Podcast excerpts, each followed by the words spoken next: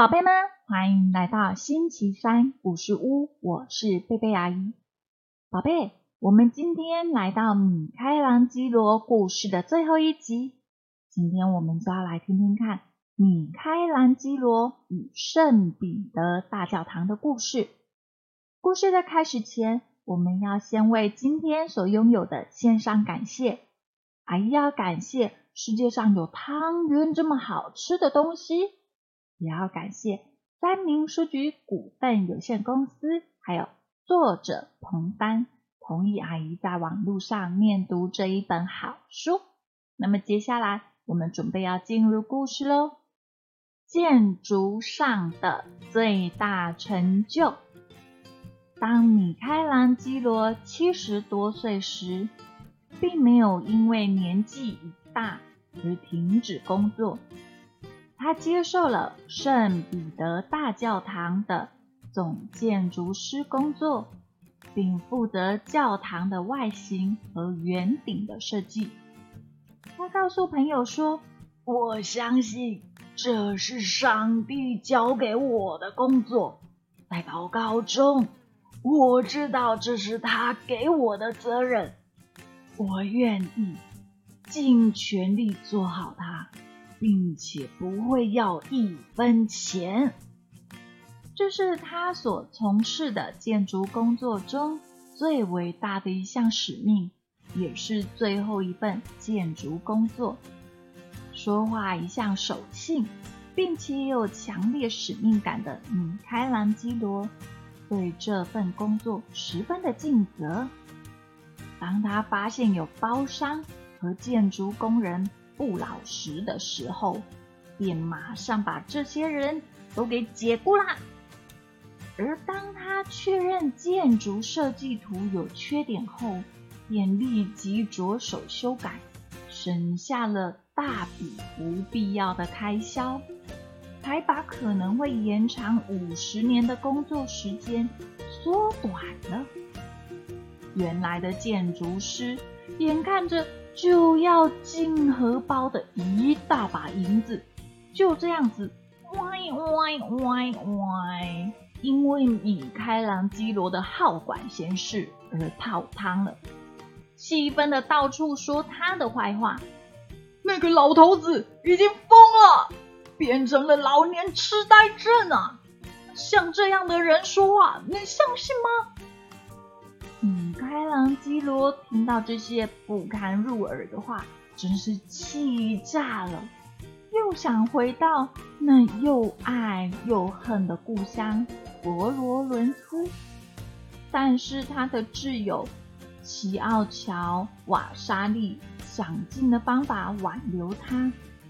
米开朗基罗也说出了心里的话，他说：“老实告诉你吧。”本来我是遵照神的意思，答应他再做几年，把圣彼得大教堂的工程做好。但是这么多人以为我疯了，以为我得了老年痴呆症，那我还有什么可留念的？我也很想把我的老骨头和我父亲放在一起，陪伴他老人家。哎，可是我又担心，万一圣彼得大教堂的工程因为我离开罗马而中断了，我的罪过不是更大了吗？为了鼓励米开朗基罗，雕刻家巴利特别制作了一个别出心裁的勋章送给他，里面镌刻着栩栩如生的米开朗基罗。另外一面雕刻的是依靠着狗带路的盲人。这个勋章上还提了几句话，说。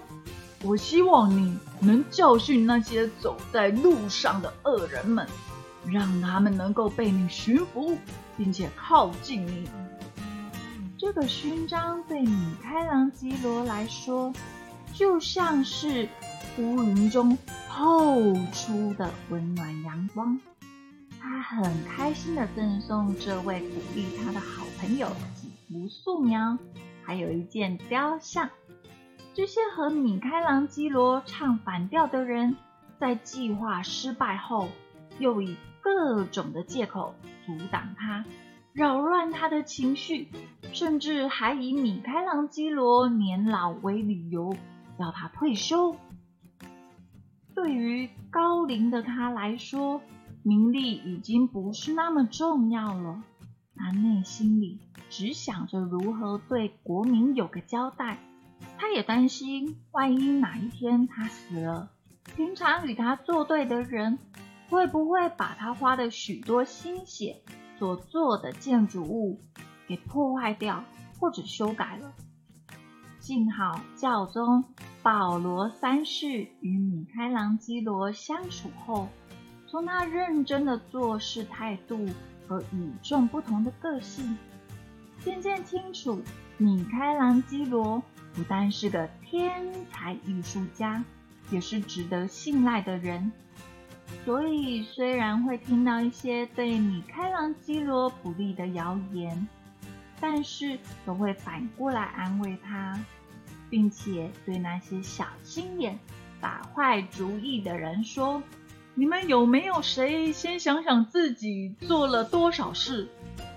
你们谁能对我保证说一切都不会有问题？又有谁能把我所交代的东西都做到超艺术的水准？”我想你们大概都是因为嫉妒心在作怪吧。所幸有教宗的监督与支持，米开朗基罗所建造的圣彼得大教堂并没有遭到破坏。现在人们看到圣彼得大教堂，应该仍然可以深深的感受到米开朗基罗为他所付出的全然的爱。以及对艺术工作的虔诚与尊敬，宝贝，今天故事中说的圣彼得大教堂在意大利梵蒂冈这个地区。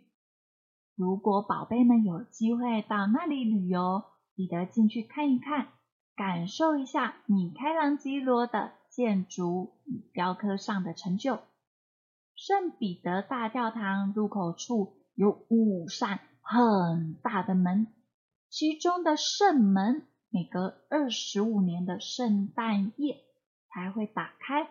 上一次是两千年，所以下一次再开启圣门应该是三年后的二零二五年。那么，让阿姨来为所有的宝贝做一个祝福，主啊，求你保守所有的宝贝。如果我们有机会到那里旅游。求主启示我们，让我们可以明白圣彼得大教堂里面每一尊雕像或雕刻的意涵。